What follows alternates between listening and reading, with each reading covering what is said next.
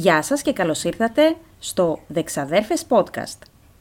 Είμαστε πολύ χαρούμενοι που μας ακούτε και αν μας βλέπατε κιόλας θα το καταλαβαίνατε ακόμη περισσότερο. Το πόσο χαρούμενες είμαστε. Ναι. Βεβαίως. Είμαι η Σωσάννα. Είμαι η Νικολία. Και σήμερα ξεκινάει κάτι που βασικά θα έλεγα ότι είναι πάρα πολύ πρωτότυπο, αλλά δεν είναι καθόλου πρωτότυπο, να το πούμε αυτό. Ας το πούμε κι αυτό. Είναι μια ιδέα λοιπόν που έχω κλέψει από κάποια ξένα podcasts, συγκεκριμένα από το creepy caffeine που ακούω στο Spotify συχνά.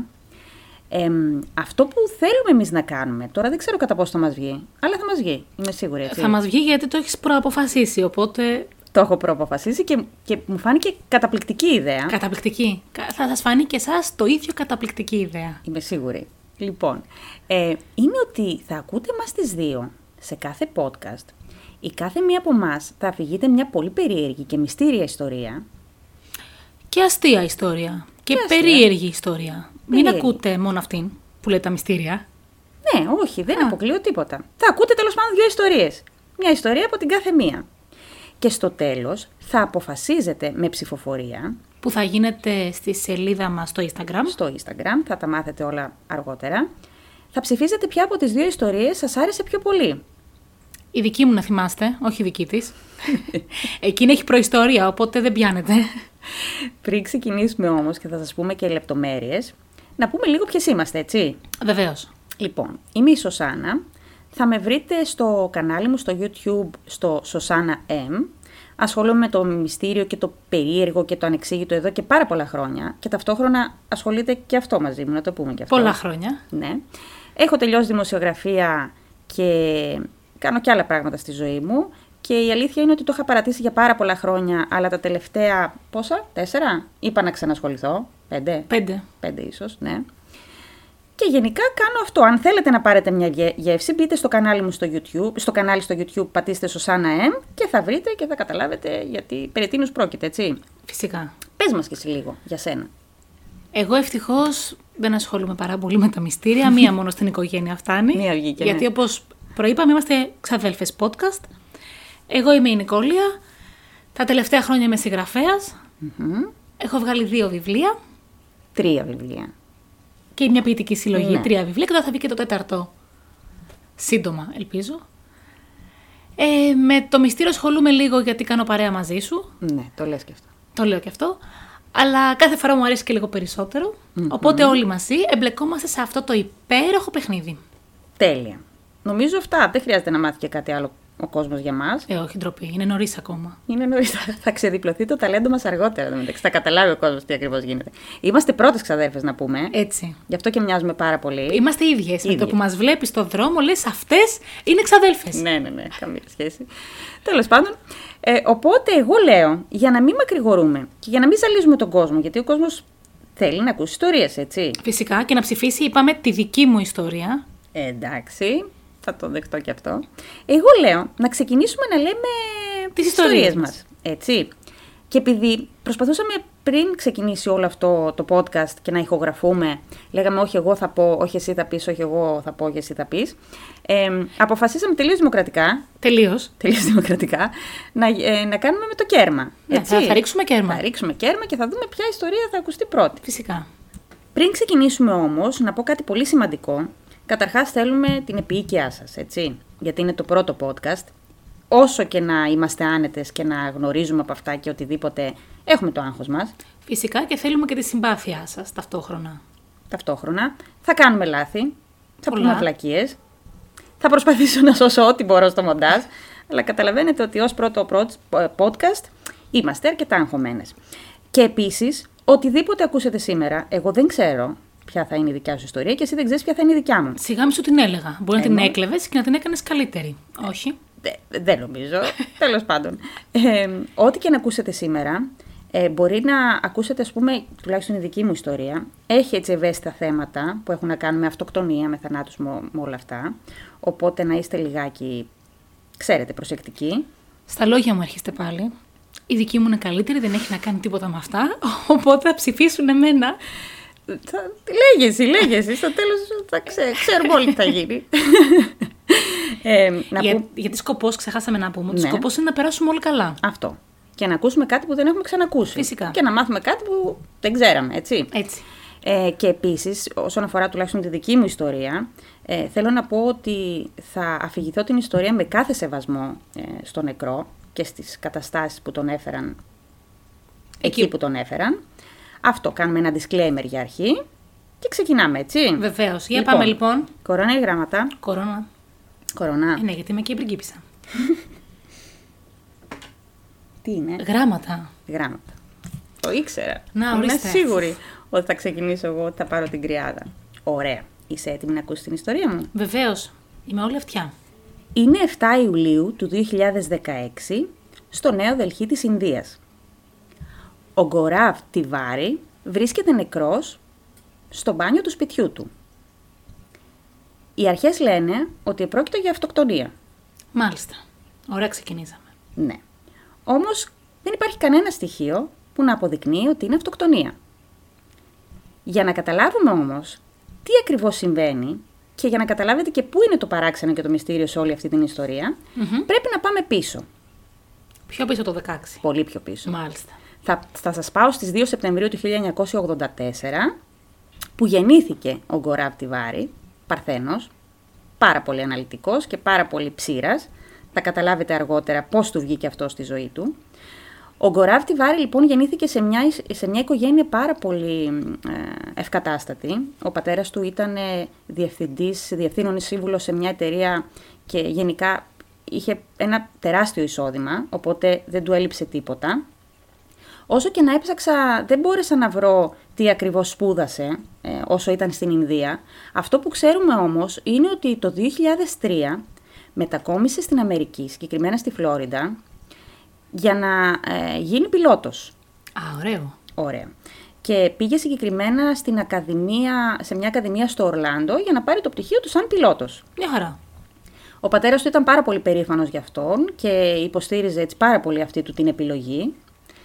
Και ενώ βρισκόταν στη Φλόριντα, στο Ορλάντο στη Φλόριντα, ζούσε σε ένα σπίτι μαζί με άλλους 4 συγκατοίκους. Ήταν ένα τεράστιο σπίτι, τύπου ας πούμε από ό,τι κατάλαβα σαν εστιές. Α, εστιές για πλούσιους. Κάτι τέτοιο, ναι.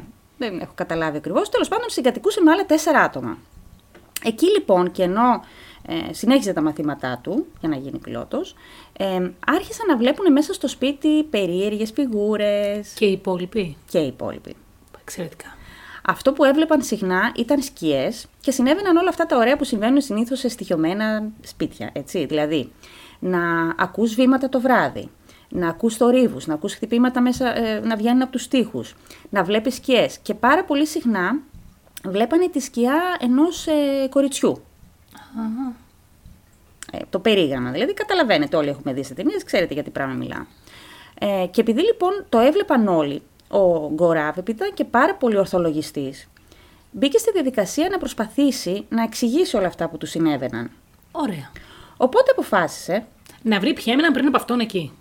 Περίπου. Έχω δει ακόμα πιο βαθιά θα πάει. Όχι. Ναι. Αποφάσισε, ενώ βρισκόταν στη Φλόριντα, να σπουδάσει πάνω σε αυτό το πράγμα. Δηλαδή, ενώ βρισκόταν εκεί, δηλαδή μέχρι το 2009 που επέστρεψε στην Ινδία, πήρε άλλα 3 πτυχία. Το ένα ήταν ερευνητής παραφυσικού, το άλλο ήταν υπνοθεραπευτής και το τρίτο ήταν ερευνητής ουφολογίας. Α, πολύ ενδιαφέροντα όλα νομίζω. Θα ήταν φίλος μου ο Γκοράβ, αν ζούσε. Θα ήταν συμμαθητής μου, αν δεν ξέρεις. Δηλαδή τον ζηλεύω όσο δεν πάει. Το κακό ήταν ότι ο πατέρας του δεν ενέκρινε αυτή του την απόφαση στην αρχή, δηλαδή ήταν πάρα πολύ κατά. Πίστευε ότι το μέλλον του ήταν να γίνει πιλότος.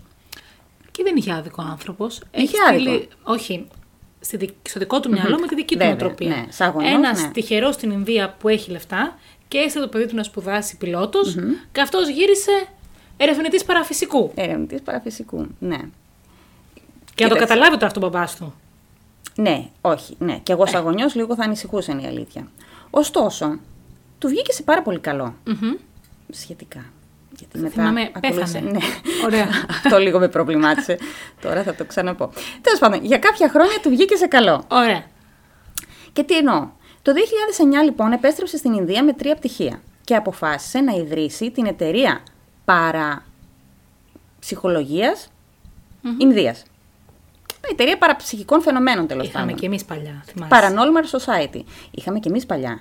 Και φήμες λένε ότι έχουμε και ακόμα. Αυτές οι φήμες μου αρέσουν λίγο περισσότερο. Ωραία. Μιλάμε για τον Τανάγρα φυσικά. Για την φοβερή δική του εταιρεία ψυχικών ερευνών, που ήταν αξιομνημόνευτη και αξιοζήλευτη. Απλά μου κάνει τρομερή εντύπωση, γιατί ενώ ας πούμε η εταιρεία ψυχικών ερευνών υπάρχει στην Ελλάδα από το 1920 κάτι, αν θυμάμαι καλά, στην Αγγλία από το 1830 κάτι, στην Αμερική το ίδιο, στην Ινδία που γενικά οι άνθρωποι έχουν τέτοιες αντιλήψεις, δεν υπήρχε κάτι αντίστοιχο. Ίσως επειδή τις είχαν τις αντιλήψεις μεταξύ τους, έναν τρόπο. Ναι, ίσως και αυτό. Τέλος πάντων, και φτάνουμε στο σημείο το 2009 που ο Γκοράβ Τιβάρη, εν τω μεταξύ, εσκεμμένα δεν αναφέρω ονόματα και πόλεις και τέτοια, γιατί όλα τα ινδικά δεν προφέρονται. Είναι πάρα πολύ δύσκολα. Ο Γκοράβ έχει γίνει φίλος μας τώρα. Ο Γκοράβ. Ίδρυσε την εταιρεία αυτήν και ξεκίνησε να κάνει παραψυχικές έρευνες, όχι μόνο παραψυχικές και παραφυσικές. Δηλαδή, είχε κάποιος, ας πούμε, στο σπίτι του ένα θέμα και πίστευε ότι έχει κάποια κακιά οντότητα, κάποιο πνεύμα μέσα στο σπίτι του. Έπαιρνε τηλέφωνο την εταιρεία αυτήν και αυτοί ερχόντουσαν στο σπίτι σου, ας πούμε, και κάνανε με μηχανήματα όμως, έτσι, όχι, ας πούμε. Είχαν και medium, είχαν και μηχανήματα, είχαν και μετρητές και προσπαθούσαν να καταλάβουν τι ακριβώς γίνεται. Μια ταινία δεν ήτανε? Πολλές ταινίες ήταν. Έχω μια πολύ έντονα στο μυαλό με έναν τύπο έτσι πολύ clean cut, ανοιχτόχρωμο που πήγαινε να εξαγνίσει τα σπίτια. Θα τη θυμηθώ. Να πούμε ότι όλο αυτό στην Αμερική τουλάχιστον και έγινε γνωστό και στα μέσα και σε ταινίες το έχουμε δει. Ξεκίνησε από τον Ed και τη Lorraine Warren. Ήταν ένα ζευγάρι και από εκεί βγήκε και η ταινία το Conjuring, έτσι. Ναι, έχεις δίκιο. Οι οποίοι αυτό κάνανε στη ζωή τους. Μη σας μπερδεύει που λέει και άλλα στοιχεία για τη δική της ιστορία. Να θυμάστε, η δική μου θα είναι καλύτερη. Πες. Την εμπλουτίζω εγώ. Σιγά την εμπλουτίζω. Φοβάμαι. Ναι. Λοιπόν, και ακριβώς αυτό έκανε και αυτός. Κατά τη διάρκεια της καριέρας του, ας πούμε, είχε επισκεφτεί πάνω από 6.000 σπίτια και μέρη που θεωρούνταν στοιχειωμένα. Ουσιαστικά είχε επιτελέσει έργο, έτσι. Και είχε και πάρα πολύ καλή φήμη. Δηλαδή δεν υπήρχαν πολλοί άνθρωποι να πούνε ότι ξέρεις, είναι απατεώνα σε μένα, δεν με βοήθησε οτιδήποτε. Ήταν όλοι πάρα πολύ ευχαριστημένοι από τη δουλειά του και όπως ανέφερα και πριν, ως Παρθένος ήταν πάρα πολύ ορθολογιστής. Τις περισσότερες δηλαδή περιπτώσεις τις απέρριπτε. Έλεγε ότι όχι, δεν υπάρχουν φαντάσματα σε αυτό το σπίτι, δεν υπάρχουν πνεύματα σε αυτό το σπίτι, είναι αυτό που προκαλεί αυτά τα φαινόμενα. Γενικά ξεκινούσε πάρα πολύ επαγγελματικά. Και από την ακριβώς αντίθετη οπτική. Ξεκινούσε μην πιστεύοντας. Πολύ ενδιαφέρον. Πολύ ενδιαφέρον και είναι και το πιο λογικό. Δηλαδή, στην παραψυχολογία, αυτό που μαθαίνεις πρώτα είναι να μπαίνεις σε μια υπόθεση καθόλου προκατηλημένος. Να μην είσαι προκατηλημένος. Τέλος πάντων, είχε μια εκπληκτική καριέρα λοιπόν. Εμφανίστηκε σε πάνω από 300 εκπομπές και τηλεοπτικά σόου. Ορίστε. Ήταν πάρα πολύ καλός. Είχε αυτό το χάρισμα, ρε παιδί μου, που επειδή παρακολούθησα και θα βρείτε και εσείς στο YouTube εκπομπές που έχει εμφανιστεί, είχε αυτό που σε μαγνήτιζε όταν μιλούσε και σου έδινε την εντύπωση ότι ξέρω τι κάνω. Δεν είμαι κάποιος τσαρλατάνος. Ήξερε ο άνθρωπος. Ήξερε, είχε μέθοδο και όλα αυτά. Η ζωή του συνεχιζόταν φυσιολογικά. Μέχρι το 2015 που αποφάσισε λοιπόν να παντρευτεί τη γυναίκα της ζωής του, την Άρια, όχι Άιρα, Άρια, ναι, την Άρια, το Δεκέμβριο του 2015 και επειδή είναι και κάπως αυτό συνηθισμένο στην Ινδία, αποφασίσανε να ζήσουν στο ίδιο σπίτι με τον πατέρα του, αυτός και η Άρια. Οκ. Οι τρεις τους. Οι τρεις τους, ναι. Σε κάποιες πηγές είδα ότι ζούσε μαζί τους και η μητέρα του, αλλά αυτό δεν το είδα κάπου αλλού. Οπότε εμείς θα κρατήσουμε αυτό, ότι ζούσε αυτός, η Άρια και ο πατέρας του. Για να κάνουν παιδιά, να τα μεγαλώσουν οι παππούδες. Ναι. Πολύ ωραία. Το κακό όμως ήταν ότι η φύση της δουλειάς του ήταν τέτοια που αναγκαστικά έλειπε πάρα πολλές ώρες από το σπίτι και κυρίως βράδυ. Λογικό. Για να κάνεις τέτοιου είδους έρευνες πρέπει να. Και για να μπορείς να βοηθήσεις τον κόσμο, κυρίως τη νύχτα. Πότε θα πάει το πρωί, με τον ήλιο. Με τον ήλιο δεν. Όχι, δεν εμφανίζονταν τα φαντάσματα με τον ήλιο, ναι. Οπότε άρχισαν να υπάρχουν έτσι τσακωμοί μεταξύ του ζευγαριού. Γιατί όπως είναι φυσικό, η σύζυγός του του έλεγε ότι κοίταξε να δεις με τη δουλειά που κάνεις, είναι πάρα πολύ δύσκολο να κάνουμε οικογένεια και παιδιά. Ότι θα έχω πρόβλημα εγώ να τα μεγαλώσω και έτσι ξεκίνησε που ενώ αγαπούσε τη γυναίκα του πάρα πολύ και αυτή το ίδιο, είναι μια περίοδος γκρίνιας, ας πούμε, που είχαν τα θέματά τους. Ναι, μέχρι να τα βάλουν σε μια σειρά κι αυτή. Βεβαίως. Και φτάνουμε στις 6 Ιουλίου του 2016. 6 Εβδόμου του 16. Ωραία. 6 Εβδόμου του 16. Όπου ο Γκοράβ έχει κληθεί μαζί με την ομάδα του να ερευνήσουν ένα συγκεκριμένο σπίτι που θεωρούσαν ότι είναι πάρα πολύ στοιχειωμένο. Ωραία. Mm-hmm. Και ο ίδιος ο Γκοράβ μετά από την έρευνα είπε στους συνεργάτες του ότι όντως εδώ κάτι υπάρχει.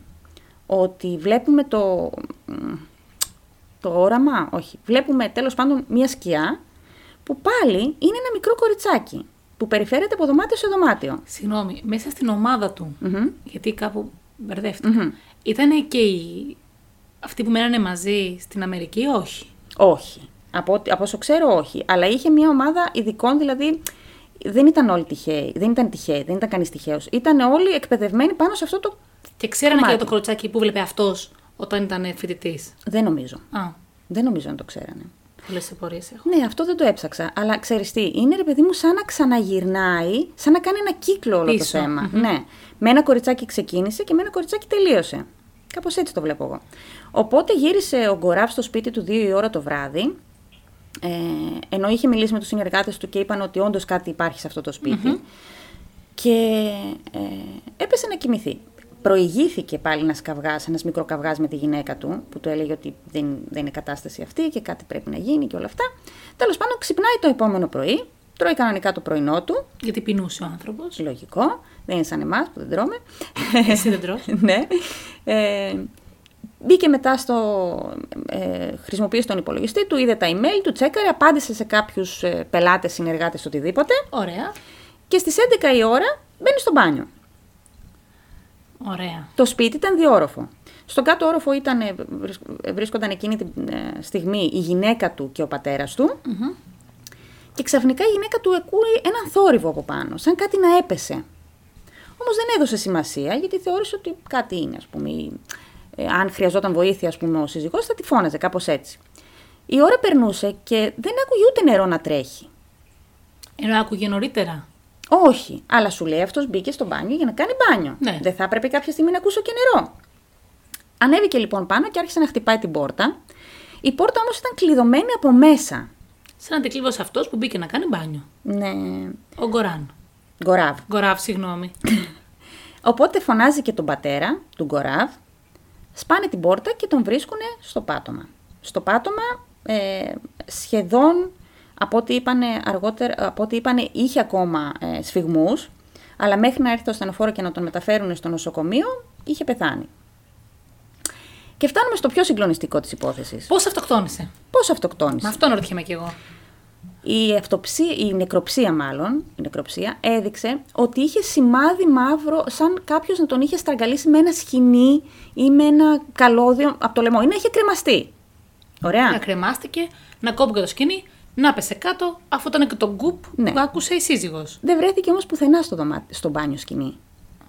Ούτε σκοινί, ούτε καλώδιο, ούτε από κάποιο σημείο του μπάνιου θα μπορούσε να είχε κρεμαστεί. Το μπάνιο είχε παραθυράκι. Είχε ένα μικρό παραθυράκι, από ό,τι έμαθα, από το οποίο δεν χωρούσε να περάσει άνθρωπος. Ήταν υπερβολικά μικρό. Η πόρτα κλειδωμένη από μέσα και δεν βρέθηκε ούτε σκοινί, ούτε καλώδιο. Ούτε βρέθηκε κρεμασμένος, όπως θα ήταν το φυσικό. Αυτή τη φάτσα είχα κι εγώ όταν πρωτοδιάβασα την υπόθεση.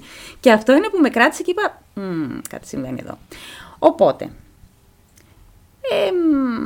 μπήκα σε αυτή τη διαδικασία να ψάξω και να δω τι ακριβώς γίνεται. Η ομάδα του Γκοράβ μετά δεν πήγε να δει τι έγινε. Πολλές απορίες. Από ό,τι έμαθα. Δεν ξέρω. Δεν νομίζω όμως. Γιατί? Θα το είχαν αναφέρει κάπου. Όχι, δεν νομίζω.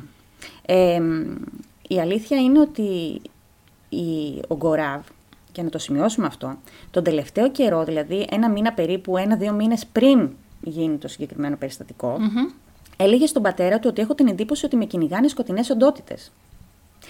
Και αυτό είναι λίγο αντιφατικό. Γιατί δεν μπορεί ένας άνθρωπος ο οποίος είναι πάρα πολύ ορθολογιστής, έχει σπουδάσει κάτι και συγκεκριμένο και το κάνει χρόνια, ξαφνικά να λέει ότι με κυνηγάνε σκοτεινές οντότητες. Και φαντάζομαι ότι οι άνθρωποι αυτοί έχουν και συγκεκριμένους τρόπους προστασίας από σκοτεινή ενέργεια. Και θα ήξερε και να προστατεύει τον εαυτό του και να το αντιμετωπίζει θεωρητικά. Γι' αυτό μου φάνηκε κάπως αντιφατικό. Η Άρια, η σύζυγός του, είναι σίγουρη ότι οι σκοτεινές οντότητες μπήκαν στο μυαλό του και τον έβαλαν να αυτοκτονήσει. Μάλιστα. Και ξεκινάνε τώρα τα περίεργα και οι ερωτήσεις. Ωραία. Την περιουσία του μετά ποιος την πήρε, η Άρια? Δεν είχε τρομερή περιουσία σε αυτή τη φάση. Ήταν πάρα πολύ καλά οικονομικά, αλλά δεν νομίζω ότι υπήρχε λόγος να συμβεί αυτό. Μάλιστα. Και τώρα ξεκινάνε οι ερωτήσεις. Που θέλω και εσύ λίγο να με βοηθήσεις αυτό, έτσι. Βεβαίως, όπως το θέλεις. Θα κάνω ό,τι ερωτήσεις μπορώ για να μην κερδίσεις. Για πες. Ωραία. Αν δεν ήταν καλά ψυχολογικά και είχε σκοπό να αυτοκτονήσει, 10 λεπτά πριν αυτοκτονήσει, θα απαντούσε σε email? Όχι. Μπορεί και να απαντούσε. Πολλοί αυτόχειρες είναι πολύ λειτουργικοί μέχρι και 5 λεπτά πιο πριν. Και η κατάθλιψη έχει και τέτοια μορφή. Δηλαδή υπάρχουν άνθρωποι που δεν δείχνουν να έχουν κατάθλιψη. Και ας πούμε ότι όντως αποφάσισε να αυτοκτονήσει. Πού είναι το σκηνή? Μα αυτό είναι το μόνο το πιο περίεργο απ' όλα. Πώς αυτοκτόνησε? Και δεν τα πήγε και καλά. Δηλαδή ναι.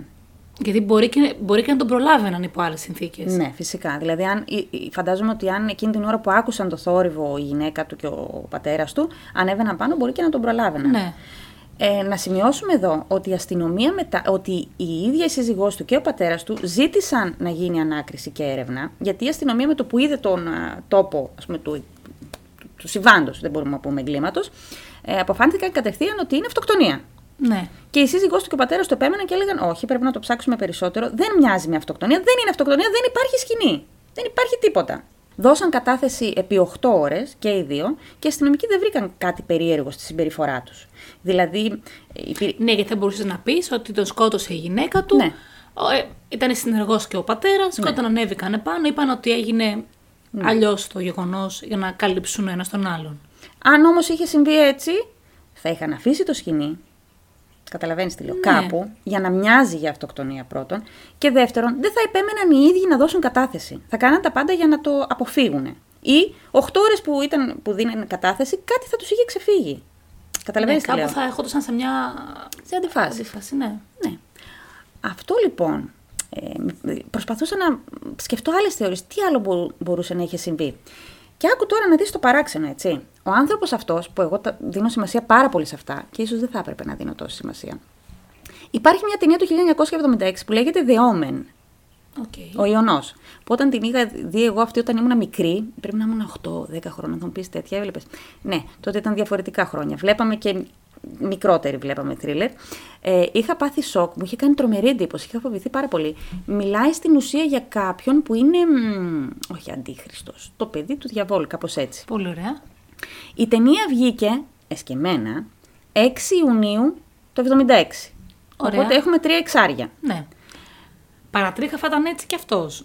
Περίμενε, όχι, σου έχω καλύτερο. Λοιπόν, και στη συγκεκριμένη ταινία ένας ερευνητής παραφυσικού, κάπως έτσι, τώρα δεν έχω καταλάβει, ή ήταν παπάς αυτός, ιερέας, κάτι τέτοιο, είπε ότι πολλές φορές σκοτεινές οντότητες επιτίθενται με αυτόν τον τρόπο και αφήνουν μαύρες γραμμές πάνω στο σώμα κάποιου. Στην ταινία του 76. Αλλά λέει συγκεκριμένα για black lines, όπως αναφέρεται και στην νεκροψία. Mm-hmm. Ότι αφήνει πάνω στο σώμα κάποιου, οι σκοτεινές οντότητες, το κακό τέλος πάντων, οι δαίμονες, όπως θέλεις πες το, αφήνουν μαύρες γραμμές. Ναι. Η δεύτερη ταινία, το remake της ταινίας μάλλον, βγήκε στις 6 Ιουνίου του 2006. Οπότε πάλι έχουμε 3 εξάρια. Που πάλι φυσικά το έκαναν εσκεμμένα γιατί αναφέρεται στην ταινία το 666 και ο αντίχριστος. Και να κεντράρει και λίγο, να κεντρήσει το ενδιαφέρον του κόσμου. Ωραία. Το συγκεκριμένο περιστατικό έγινε στις 7 Εβδόμου του 2016. 7 Εβδόμου το 2016. Οπότε έχουμε 3 εφτάρια. Σε πρόσθεση. Όχι. 7, 7 και το 16 βγάζει 7. Ναι. Θα μου πεις, είσαι τρελή που κάθεσαι και βλέπεις τέτοια. Εγώ όμως έχω αυτή την τάση να δίνω σημασία σε ημερομηνίες ή σύμβολα ή ξέρω εγώ συγχρονισμούς, συγχρονικότητες το λέω εγώ. Και μου έκανε έτσι εντύπωση. Και επίσης να πω ότι 7 Ιουλίου είναι γεννημένος και ο πατέρας μου, ο θείος σου. Τυχαίο. Και επίσης 7 Ιουλίου έχω χάσει και τον παππού μου. Και αυτό καθόλου τυχαίο μου. Δηλαδή όλα μέσα στο μυαλό μου συνδέονται με έναν πολύ περίεργο τρόπο. Αυτά είχα να πω εγώ. Για τον Γκοράβ Τιβάρη. Ακόμα με προβληματίζει η ιστορία του. Το σκέφτομαι δηλαδή. Να μην την ακούτε. Τίποτα δεν είναι. 7-7 του 16, τίποτα δεν κάνει. Και τι να μας πούν τα 3 εφτάρια, παρατρίχα 3 εξάρια. Τα 3 εξάρια κάτι θα μας λέγανε. Τίποτα. Ναι. Κάντε ότι δεν την ακούσατε.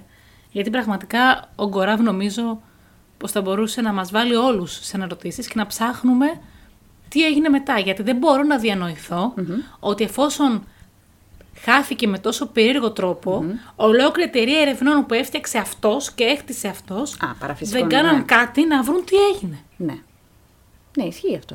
Δεν ξέρω βέβαια, θα το ψάξω. Δεν ξέρω αν... Αλλά φαντάζομαι ότι αν είχαν κάνει κάτι τέτοιο, θα είχε γίνει γνωστό. Όσους από εσάς που μας ακούτε, ψηφίσετε τη δική μου ιστορία και όχι τη δική της. Μετά μπορείτε να ψάξετε να βρείτε τι έγινε κι εσείς και στείλτε μας ένα μήνυμα. Αν μάθετε. Αν μάθετε, να το ψάξουμε κι εμείς λίγο παραπάνω. Σου άρεσε η ιστορία. Πολύ καλό ήταν. Η δική μου δεν είναι τόσο καλή. Αλλά δεν πειράζει. Εμένα θα ψηφίσουμε. Έλα, μην το λες αυτό. Όχι, όχι, ήταν πολύ ωραίο. Και ο Γκοράβ. Ξαφνικά έγινε φίλος μας. Ναι, φίλος μας θα ήταν στάνταρ. Να ξέρεις, ναι. Και συμπαθητής. Περιμένω να ακούσω την ιστορία σου. Ωραία, λοιπόν, είμαι έτοιμη. Να ξεκινήσω. Να ξεκινήσεις. Λοιπόν, τώρα θα πω τη δική μου ιστορία, που είναι λίγο πιο ανάλαφρη από τη δική σου. Δεν με χαλάει. Θα μπορέσουμε έτσι να προσδιορίσουμε λίγο και το χαρακτήρα μας με αυτόν τον τρόπο. Να ξέρουν οι άνθρωποι ότι μην ανησυχείτε, δεν θα είναι όλες οι ιστορίες το ίδιο δύσκολες και βαριές σαν τον Κοράβ. Είσαι πολύ ευγενική. Ναι, είμαι. Η δική μου λοιπόν εξαιρετική ιστορία συνέβη πολύ πολύ παλιά, το 1930. Ωραία. Και συνέβη στα πασίγνωστα νησιά Γκαλαπάγκος. Γνωστά νησιά. Είναι, ξέρεις που είναι? Ήμουνα σίγουρη. Και επειδή μετά που είδα την ιστορία για τα νησιά Γκαλαπάγκος, έψαξα να βρω που είναι. Γενικά είμαι πάρα πολύ καλή στη γεωγραφία. Απλά τώρα έπιασες, ξέρεις, απροετοίμαστη. Τα νησιά Γκαλαπάγκος είναι αριστερά και κάτω από την Κεντρική Αμερική. Λίγο πιο πάνω από την πόλη του Σημερινού. Λίγο πιο πάνω από την πόλη του Σημερινού. Ναι. Και από την Κολομβία, από εκεί επάνω. Από τη μεριά του Ατλαντικού. Του Ειρηνικού. Από τη μεριά του Ειρηνικού. Τη μεριά του Ειρηνικού. Ναι. Και είναι πάρα πολύ γνωστά νησιά. Και τα έχει ανακηρύξει. Είναι πολλά μικρά υφιστιογενή νησιά. Και τα έχει ανακηρύξει η UNESCO. Βεβαίως, γιατί είναι μοναδικά στο είδος τους. Ωραία. Και είναι και ένας πολύ ακριβώς προορισμός για διακοπές. Ναι. Το 1930 προφανώς και δεν ήταν τόσο ακριβώς προορισμός, αλλά δεν ήταν και πολύ συνηθισμένος. Τότε λοιπόν, ένας Γερμανός οδοντίατρος, ο Friedrich Ritter. Και εσύ δύσκολο όνομα. Ο Friedrich. Θα το λέμε Friedrich. Ο Friedrich αποφάσισε να πάει να μείνει εκεί, μαζί με την σύντροφό του, δεν την είχε παντρευτεί, η οποία ήταν προηγουμένως ασθενής του. Μάλιστα. Ήταν και τέτοιος. Βρήκε μια ασθενή, την πήρε, κατάλαβες. Αυτό λέγεται καταπάτηση. Που και για το 1930 είναι πολύ προχωρημένο. Βεβαίως. Να πας κάπου σε κάποια άλλη χώρα χωρίς να έχεις παντρευτεί. Δηλαδή, βεβαίως. Ήταν έρωτας τρελός με τη γυναίκα του και Γερμανιδά πήγαν... και αυτή. Φανταζόμαστε. Ναι. Ωραία. Και πήγανε στα νησιά Γκαλαπάγκος, λοιπόν. Πάρα πολύ ωραία νησιά. Τα οποία ήταν και αραιοκατοικημένα. Δηλαδή ήταν ένας πάνω στον άλλον. Ναι. Εκεί λοιπόν, στο ίδιο νησί, γιατί έχει πολλά μικρά νησάκια, έμενε και ένας πρώην στρατιωτικός. Ο Hans. Να μην πω το επίθετο. Ας το πούμε Hans σκέτο. Έχει δύσκολο επίθετο. Ναι. Ωραία. Ναι, το καταλάβαμε. Μαζί με όλους αυτούς λοιπόν, ζούσε και μια πάρα πολύ κεντρική κυρία, η οποία αυτοαποκαλούταν Βαρόνη. Όσο και να έψαξα, δεν είχε και πολλά στοιχεία από το 1930, οπότε δεν είμαστε σίγουροι αν ήταν όντως Βαρόνη. Αυτή ήταν Γερμανίδα κι αυτή. Τη λέγανε Eloise Wehrborn de Wagner. Γερμανίδα. Ήταν μια Γερμανίδα. Το ξεκαθαρίσαμε. Πολλοί Γερμανοί λοιπόν ξαφνικά μένουν στα Γκαλαπάγκος. Για κάποιο λόγο. Ναι. Αυτή μάλλον ήταν μια κοινωνία που μεταξύ τους λέγανε τι ωραίο νησί να πάμε. Μ' αρέσει πάρα πολύ γιατί είναι τελείως διαφορετική ιστορία από την προηγούμενη. Πραγματικά. Και όχι αλήθεια, έχω ενθουσιαστεί. Συνέχισε, πες. Λοιπόν, αυτή λοιπόν η Βαρόνη ήταν πάρα πολύ εντυπωσιακός χαρακτήρας και πολύ εκρηκτικός. Βάζω στοίχημα ότι ήταν λέων στο ζώδιο. Μάλιστα. Ναι. Μάλιστα. Θα μπορούσε. Ναι. Και ίσως στο χαρακτήρα της κάπου να έγκυται και το ότι αυτοποκαλούνταν Βαρόνη. Γιατί πας σε μια ξένη χώρα που μένεται 50 άνθρωποι και λες: εγώ είμαι πριγκίπισσα. Ναι, άνετα. Δεν σε αμφισβητεί κανείς. Φυσικά. Και πού να βρούνε και τότε να ψάξουν ποιος είναι ο μπαμπάς σου, τι νόσης εσύ. Βαρόνη λοιπόν. Η οποία δεν ήταν καθόλου διακριτική. Καθόλου όμως. Και εκεί στο νησί, όσους και μένανε αυτοί, Τους είχε γεραστές, πάρα πολύ ωραία περνούσε. Περίμενε. Αυτή είχε με το στρατιωτικό τι ίσχυε. Με κανέναν. Απλά έχει σημασία για την υπόλοιπη. Ναι. Αλλά πάρα πολλούς άλλους κατοίκους του νησιού που πώς να ήταν, ναι, τους είχε εραστές. Τέλεια. Ωραία μέχρι εδώ. Ωραία. Πάρα πολύ ωραία. Και βέβαια αυτή είχε πολλά χρήματα και διαλαλούσε σε όλους εκεί ότι θέλει να κάνει ένα πάρα πολύ μεγάλο ξενοδοχείο και να προκαλέσει το ενδιαφέρον του τύπου για να γίνει σαν τόπος έλξης. Ατραξιόν. Βεβαίως. Και βέβαια, καθώς τα έλεγε όλα αυτά, κυκλοφορούσε συνήθως με τα εσώρουχα στα νησιά Γκαλαπάγκος αυτή. Περίμενε. Έξω. Ναι, έξω. Δεν ήταν πολύ εκεί οι άνθρωποι. Βέβαια τώρα, αν το σκεφτούμε λίγο, εν έτη 2021. Αυτό. Τι μαγιό, τι εσώρουχα, κοντά όλα. Ναι, αλλά μιλάμε για το 1903. Μπράβο, η Βαρόνη. Είδες. Αυτή βέβαια η συμπεριφορά εκνεύριζε πάρα πολύ τους Ρίτερς, τον οδοντίατρο με την σύντροφο. Okay. Οι οποίοι είχαν έρθει στο νησί και είχαν σκοπό να ζήσουν ήρεμα. Χωρίς εντάσεις, χωρίς προστριβές. Γιατί μάλλον φύγανε όχι ήσυχα από τη χώρα τους. Και έτσι λοιπόν μαλώναν πάρα πολύ συχνά με τη Βαρόνη.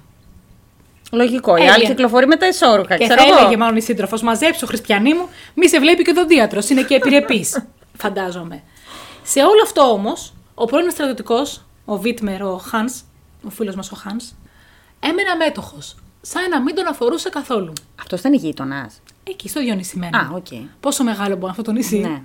Εκεί 50 άνθρωποι. Ήτανε ο γιατρός με την σύντροφο, ο στρατιωτικός, η Βαρόνη και οι εραστές της.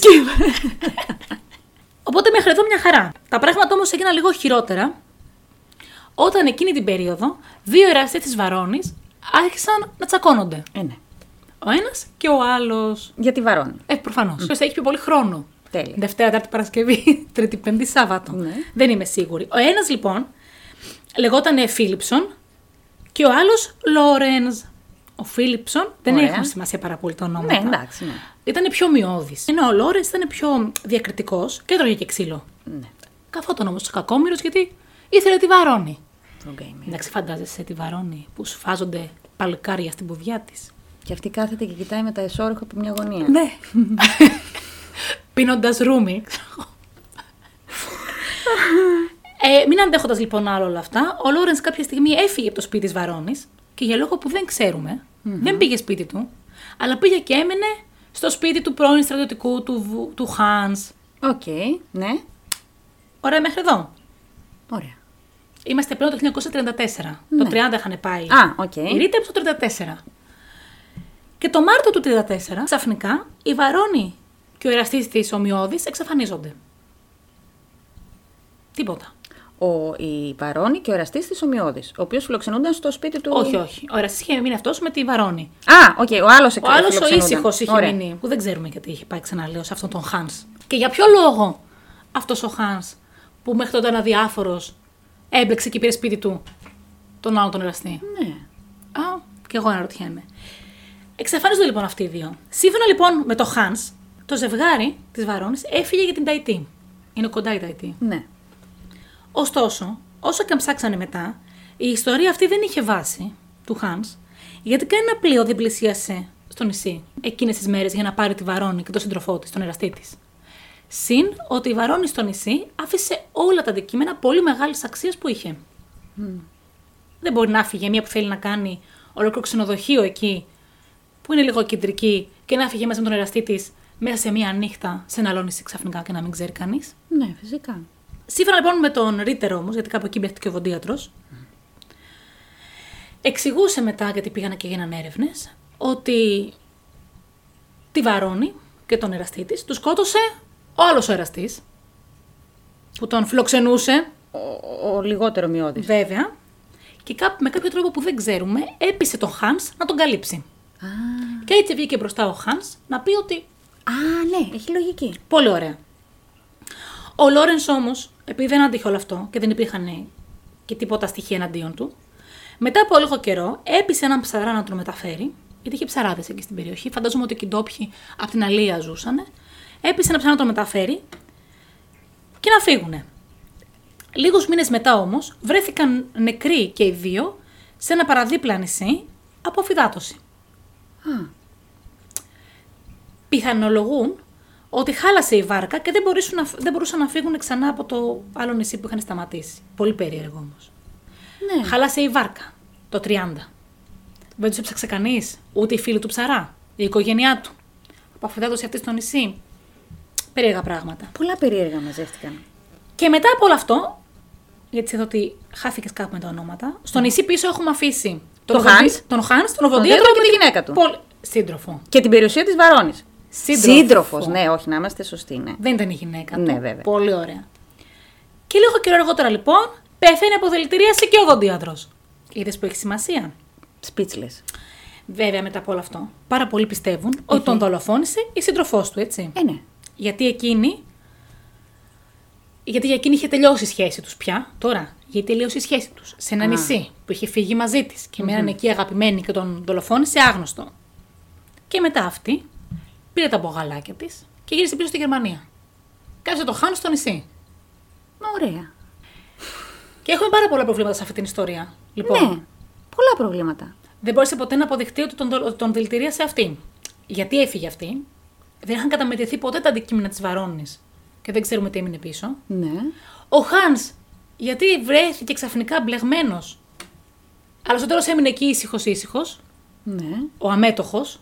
Και για ποιο λόγο, ποιος σκότωσε τη Βαρώνη. Τον εραστή της. Πού τους πήγε, τους έριξε μες στη θάλασσα να τους βρουν. Οι άλλοι που πάθαν αφυδάτωση. Μετά πώς αυτός έπεισε ένα τυχαίο ψαρά. Και μετά πέθαναν και οι δύο στο νησί. Και μήπως τελικά πίσω από όλα αυτά ευθύνεται ποιος. Ποιος δηλαδή. Και αν υπήρχε κάτι περίεργο στο νησί, μήπως αυτό όθησε και την σύντροφο να φύγει άρον τον άρον. Και ο μόνος τελικά που βγήκε ανέπαφος από όλο αυτό να ήταν ο Hans. Να ρωτήσω κάτι. Έχουμε απαντήσει σε κάτι από αυτά. Σε τίποτα. Όχι. Γιατί υπάρχουν θρύλοι, ειδικά τώρα οι πιο παλιές σκέψεις μας το 1930. Λένε ότι υπάρχουν ευρώ δοξασίες και καλούσαν πνεύματα και πηγαίνανε σε αυτά τα μέρη. Υπήρχε ο πνευματισμός τότε, ήταν στα φυσικά, πόρτα. Φυσικά και άλλοι πολιτισμοί εκεί. Οπότε μπορεί κάτι από όλα αυτά να οδήγησε το Hans να τα κάνει όλα αυτά. Θα σου πω. Τι σκέφτομαι. Καταρχάς, εγώ περίμενα τουλάχιστον σε ένα από αυτά τα θέματα, τα ερωτήματα, να έχουμε μία απάντηση, ρε παιδί μου. Όχι. Σε καμία. Τέλεια. Οπότε έχουμε μια ομάδα Γερμανών, φαντάζομαι. Ναι. Οι οποίοι είναι άγνωστοι μεταξύ τους. Που για κάποιο λόγο βρίσκονται στα Γκαλαπάγκος. Έχουν απικήσει. Ουσιαστικά. Ναι. Μετικήσει. Και που όλοι κάτι παθαίνουν στο τέλος. Εκτός από τον Hans. Τον οποίο Hans τον βρήκαν όλοι εκεί, έτσι. Να σου πω κάτι όμως αντικειμενικά. Το πιο κουλό σε όλη την ιστορία. Έχει κολλήσει στο μυαλό μου. Είναι μια βαρώνη που κυκλοφορεί με τα εσώρουχα σε ένα νησί. Συγγνώμη. Έχω πει ολόκληρη ιστορία και έχουμε κολλήσει τη βαρώνη. Θα κολλήσουμε πολύ σε αυτό, θα ξέρεις. Τι να κάνω, ήταν λίγο κεντρική. Να σου πω κάτι όμως. Με τα εσώρουχα, λέει η ιστορία μας. Μπορεί τα εσώρουχα του τότε να είναι ρούχα κανονικά του τώρα. Το αντίθετο συμβαίνει σίγουρα. Τα ρούχα του τώρα για τότε ήταν εσώρουχα. Ναι, δεν ξέρω. Αυτό είναι σίγουρο. Έχω πάρα πολλές ερωτήσεις. Ωραία. Καταρχάς, επειδή έχω ασχοληθεί και αρκετά και με τα εγκλήματα, συνήθως όταν κάτι είναι πάρα πολύ μπερδεμένο και δεν βγάζει κανένα νόημα και εμπλέκονται πολλοί, συνήθως δεν υπάρχει μόνο ένας ύποπτος. Όχι ύποπτος, ένας. Πώς να το πω. Δεν υπάρχει ένας δολοφόνος, ας πούμε. Άρα είναι δολοφόνος και η σύντροφος που έμεινε και ο Hans. Μου φαίνεται περίεργο που ο Χάνς μένει μόνιμα εκεί. Δηλαδή. Πρώην στρατιωτικός. Πρέπει να ήταν πολύ σημαντική λεπτομέρεια. Αυτό δεν το θυμάμαι, ναι, όντως. Που σημαίνει ότι μπορεί να σε φάει και να μην πάρει χαμπάρι. Ναι. Και να καλύψει και τα. Και το 30 τότε, έτσι. Που δεν υπήρχαν πολλοί πρώην στρατιωτικοί. Και πόσο εκπαιδευμένοι αστυνομικοί υπήρχαν στο 30, το 30 στα Γκαλαπάγκος, ας πούμε. Πραγματικά. Και μέσα σε όλα αυτά συμπάθησε και ένας ψαράς από αφυδάτωση. CSI Galapagos. Όχι, γιατί τα σκέφτομαι αυτά. Να σου πω, βέβαια, υπήρχε το Hawaii Five-O. Οπότε. Ναι. Κοντά. Αλλά CSI Galapagos. Πού με προβληματίζει. Τα οποία είναι μνημείο UNESCO, θα να το ξεχάσουμε. Τώρα φαντάζεσαι έχεις πάει, να πας επίσκεψη στα μνημεία UNESCO εκεί. Και εκεί που κολυμπάς να βγει το πτώμα του Lorenz. Θα σου πω, εγώ ας πούμε, αν ήμουνα. Θα έμπαινα στη διαδικασία να μάθω πού γύρισε αυτή, σε ποια πόλη, αν υπάρχουν συγγενείς της, αν είναι ευκατάστατη οικονομικά. Εγώ θα σου πω ότι υποψιάζομαι. Ωραία. Θα σου πω, δηλαδή, μια θεωρία που είναι δικιά μου, τη βγάζω από το μυαλό μου αυτή τη στιγμή και θεωρώ ότι είναι σωστή. Βέβαια. Το μυαλό μου. Βέβαια, βέβαια. Ήταν η σύντροφος και ο οδοντίατρος. Βεβαίως. Ζήσανε 4 χρόνια στο νησί και δεν παντρεύτηκαν. Δεν νομίζω πως υπήρχε κάποιος λόγος να παντρευτούν στο νησί. Ναι, αλλά μιλάμε για το 1930. Που ήταν, δηλαδή, και μόνο που ταξιδέψαν μέχρι εκεί χωρίς να είναι παντρεμένοι, μου κάνει μια τρομερή εντύπωση. Και πήγανε σε ένα νησί που η άλλη κυκλοφορούσε με τα εσώρουχα. Ναι. Θέλω να πω ότι για να μην παντρεύτηκαν, μπορεί να υπήρχαν προβλήματα στη σχέση τους. Ή προσπάθησαν να φύγουν από τα προβλήματα. Δηλαδή να αφήσανε πίσω άλλες οικογένειες, παιδιά, τα πάντα όλα. Ναι. Και ποιος μου λέει εμένα ότι αυτή δεν είχε σχέση με το Hans. Ο οποίος όμως υπέθαλπτε και το Lorenz. Γιατί όμως, γιατί οι ίδιοι τους είχαν φάει τη βαρώνη. Ο Hans και η σύντροφος. Και ο Lorenz. Το έμαθε μετά. Και το έμαθε ο Lorenz και πήγε να φύγει από το νησί με τον ψαρά και μετά πέθανε από φυδάτωση. Αχ, δεν ξέρω, μπερδεύτηκα. Υπάρχει, θα μπορούσαμε να πάρουμε τη θεωρία εκείνης της εποχής που όντως κάπως μπλέχτηκαν αυτοί και σκότωσαν τη βαρώνη για να πάρουν τη περιουσία της, φαντάζομαι. Και τον εραστή της. Εκεί κάπου μπλεκόταν ο Lorenz και μετά ήρθανε άλλα πνεύματα και τη θεία δίκη. Μ' αρέσει αυτό. Μ' αρέσει. Και μόνο που είπες πνεύματα, εγώ. Και επειδή πήγε ο ψαράς να βοηθήσει αυτόν που ήταν ο υπέτειος, πέθαναν και οι δύο σε ένα νησί σχεδόν δίπλα από αφυδάτωση. Α, σαν κάρμα, ναι. Πω, πολύ μου άρεσε και αυτό. Όχι, το αγοράζω και αυτό, ωραία. Μ' αρέσει και αυτό. Έτσι, νομίζω ότι εκεί είμαι. Και, για κάποιο, και επειδή ίσως για όλα τα κακά, την κακή ενέργεια, τους καυγάδες, να είχε σημασία και ο οδοντίατρος, έφτασε στο σημείο του να δηλητηριαστεί και να μην τον δηλητηρίασε η σύντροφός του. Δηλητηριάστηκε. Που φαντάζομαι ότι θα μπορούσε να δηλητηριαστεί, ίσως τρώγοντας ένα μανιτάρι που βγήκε μόνο του κάπου. Αυτός όμως ήταν και ο οδοντίατρος. Είχε πρόσβαση σε ουσίες, χάπια, ξέρω εγώ. Θα μπορούσε να δηλητηριαστεί με κάποιο ρόφημα που ήταν πολύ της εποχής. Καταπραγεντικά και ηρεμιστικά. Ναι. Εν τω μεταξύ, εσύ μιλάς. Εγώ προσπαθώ να καταλάβω τι ακριβώς είχε συμβεί και έχω μεταφερθεί εκεί. Είμαι σε ένα νησί. Βρήκα κάπου ένα στοιχείο που έλεγε ότι το 2014 αυτή η περίεργη ιστορία έγινε εκ ταινία, αλλά δεν βρήκα κανένα άλλο στοιχείο. Μάλιστα. Θα γινόταν πολύ ωραία ταινία όμως. Δεν ξέρω αν έχει γίνει, αλλά. Όντως. Και δεν μπορούσα να βρω και πολλά στοιχεία, επειδή είναι πολύ παλιά. Πολύ, πολύ ενδιαφέρουσα η ιστορία σου. Μ' άρεσε πάρα πολύ. Με πήγε σε ένα τελείως διαφορετικό έτσι, κλίμα και εποχή και. Πολύ ωραία. Να δες το ότι θα έχουμε τελείως διαφορετικές ιστορίες. Ναι, ήτανε.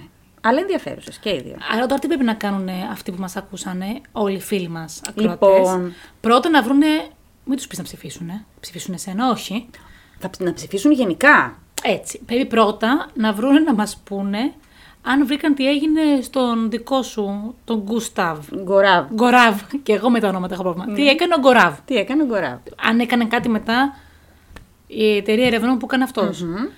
Και μετά. Να ψάξουν και σε μένα και τον Γκαλαπάγκος, να δουν κανένα στοιχείο, τι έγινε μετά, ποια ταινία ήταν αυτή. Και ξέρεις τι, θέλουμε να ακούσουμε και τα σχόλια, δηλαδή, και να ψάξει ο καθένας τα δικά του, αν θα βρει κάτι, να μας το στείλει, να έχουν μια πιο σφαιρική έτσι, άποψη, για να μπορούν να ψηφίσουν. Έτσι, και να είμαστε λίγο πιο διαδραστικά. Ναι, βέβαια. Να πούμε λοιπόν ότι, το ξεκαθαρίζω αυτό, είμαι δηλαδή κάθετη σε αυτό και το λέω για να δεσμευτείς. Διαχειρίστρια της σελίδας στο Instagram. Σαν την δέσμευση και τη δημοκρατία δεν έχει. Ναι, θα είναι η Νικολία. Με δημοκρατικές διαδικασίες ρίξαμε το κέρμα και έχασα.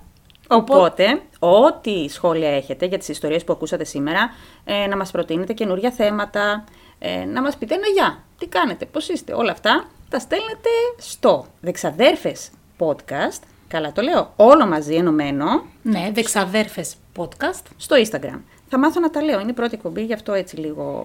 Την επόμενη θα είμαστε ετοιμοπόλεμες. Και θα είμαστε και πολύ καλύτερες. Εννοείται. Όλα και καλύτερα. Αυτό είναι δέσμευση. Οπότε μπαίνετε στο Instagram, μας ακολουθείτε, μας στέλνετε τα σχόλιά σας και ψηφίζετε. Ποια ιστορία σας άρεσε περισσότερο. Ωραία. Τώρα αυτό θα το δούμε πώς θα γίνει, δηλαδή αν θα είναι 24ωρη δημοσκόπηση, αν θα συνεχίζεται για μία εβδομάδα, θα το δούμε. Εξαρτάται. Αν φαίνεται ότι στη δημοσκόπηση χάνω εγώ, θα το πάμε μέχρι τέλους. Μέχρι την επόμενη εκπομπή. Θα πάρεις τηλέφωνο όλους τους φίλους σου και έτσι. Αν την πρώτη μέρα φαίνεται ότι κερδίζω εγώ, θα σταματήσει η δημοσκόπηση. Κοίταξε, δημοσκόπηση. Αποτέλεσμα θα βγει και με 3 ψήφους, ας πούμε. Ορίστε. Δεν έχει να κάνει. Και δεν μας απασχολεί κιόλας και δεν με νοιάζει. Δεν με νοιάζει, αλήθεια. Σημασία έχει να μας ακολουθήσουν στο Instagram. Βεβαίως. Για να βλέπουν αυτά που έρχονται. Να πούμε ότι αρχικά σκοπός μας είναι να κάνουμε 1 podcast το μήνα. Ναι, έτσι το έχουμε βάλει περίπου στο πρόγραμμα. Περίπου. 1 φορά το μήνα να μπορούμε να έχουμε τη χαρά να μας ακούτε. Να έχουμε τη χαρά να μας ακούτε. Αυτό, όχι, το είπες πάρα πολύ ωραία. Τη χαρά και την τιμή να μας ακούτε. Οπότε να περιμένετε περίπου 1 podcast το μήνα. Τώρα, αν δούμε ότι βγαίνει χρονικά και ότι μας αρέσει, που ήδη μας αρέσει πάρα πολύ, μπορεί να κάνουμε και κάτι καλύτερο. Και σας αρέσει και εσάς. Σας αρέσει και εσάς. Οπότε δείξτε μας την αγάπη σας με όποιο τρόπο μπορείτε. Αυτά είχαμε λοιπόν να πούμε σήμερα. Σας ευχαριστούμε πάρα πολύ που μας ακούσατε. Και εγώ ευχαριστώ πάρα πολύ που άκουσες όλη την ιστορία μου που ήταν φρικιαστική. Και εγώ που είχε πάρα πολλούς ανθρώπους εμπλεκόμενους και τη βαρώνει. Και χάθηκα με τον «τη βαρώνει». Εγώ από όλο το σημερινό, να ξέρεις, μόνο τη βαρώνει. Μια βαρώνει και κυκλοφορεί γυμνή. Με τα ισόρουχα. Ναι, οκ. Okay. Αυτά λοιπόν ήταν για σήμερα. Είστε επανειδήν. Μέχρι την επόμενη φορά. Γεια σας.